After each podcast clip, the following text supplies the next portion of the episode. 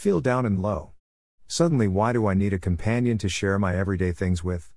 I was able to do that alone before. Why suddenly? Is it because I have been exposed to the essence of it, or is it because that's what I need in life hereforth? Why do I feel like I have lost the need to be just with myself? I have a constant want for emotional support even though I may not necessarily need it. Now I wonder how was I even able to be like it? Is it something I was deprived of and now I am overcompensating for it? Or is my mind just trying to bring up every little emotion? Now that even a day I feel down, I need to vent it out. No longer able to control my feeling. When I think about expressing myself, I never thought it would be this constant. Showing my feelings out is tiring and it takes a toll on me. It's like an itch that needs to be scratched.